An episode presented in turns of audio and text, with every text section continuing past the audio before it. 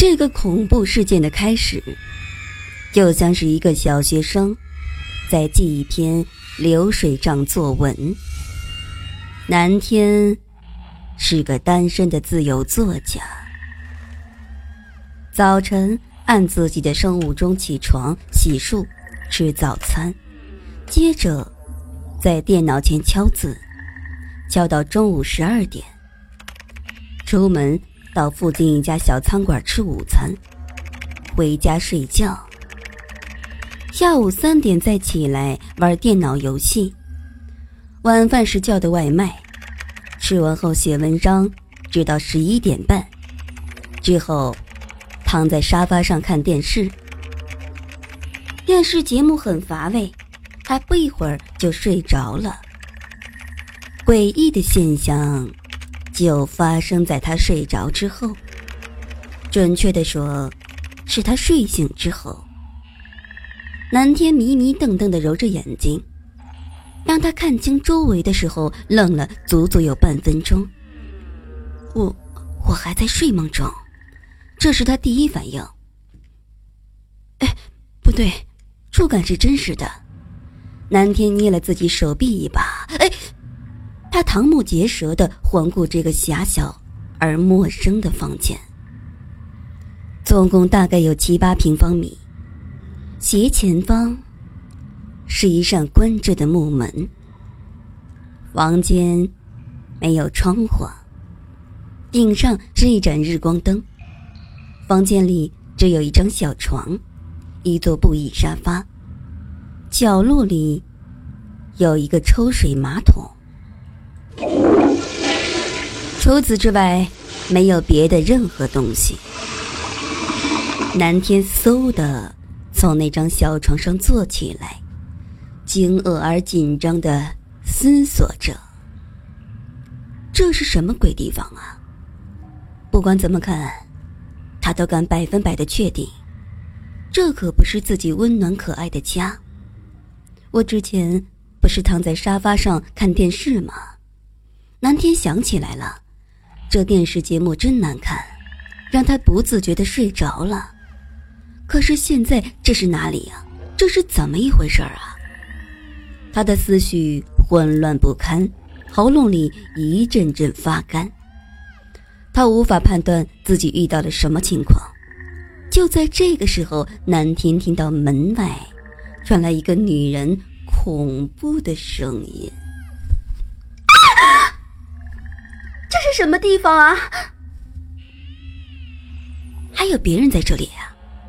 南天激动地跳下床，两步跨到门前。感谢上帝，门不是锁着的，一拉就开了。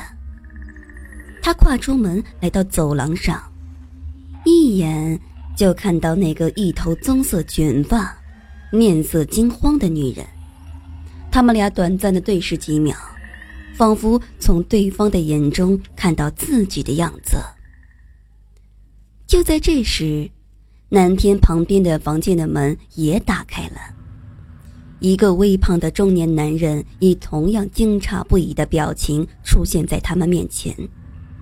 紧接着，走廊上的房门纷纷打开，不只是这一边，还有隔着好几米远的对面走廊也是。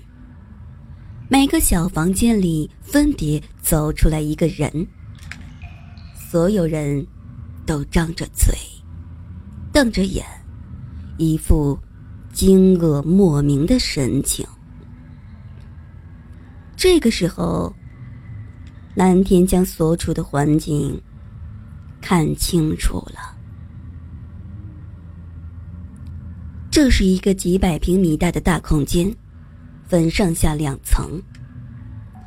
下面是狭长的大厅，摆放着一圈深棕色的皮椅。而自己和其他人现在正处在二楼对称的两排走廊上。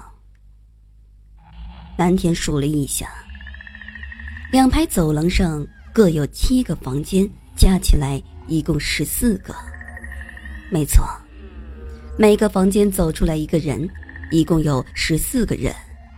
呃、我们这是在哪里啊？一个穿白衬衣的男人茫然地向众人发问。呃，看格局，这里应该是个监狱。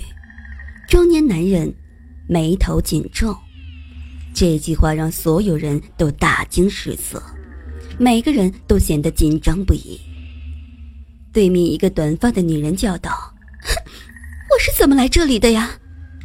没有人能回答出来，每个人的脸上都写着同样的问题。这个时候，一个戴帽子的小伙子从一侧的楼梯上走下去，来到一楼中间的大厅，仔细地观察这里每一个布局。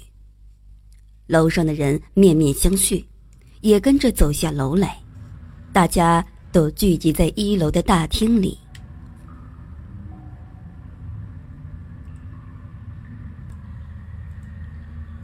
这里，这里有扇门。穿白衬衣的男人走到大厅的一道铁门前，用劲拉了拉，呃，哎啊，呃，锁死了。戴帽子的小伙子点着大厅那圈围成一圈的棕色皮椅数了一遍，用手托住下巴，说道：“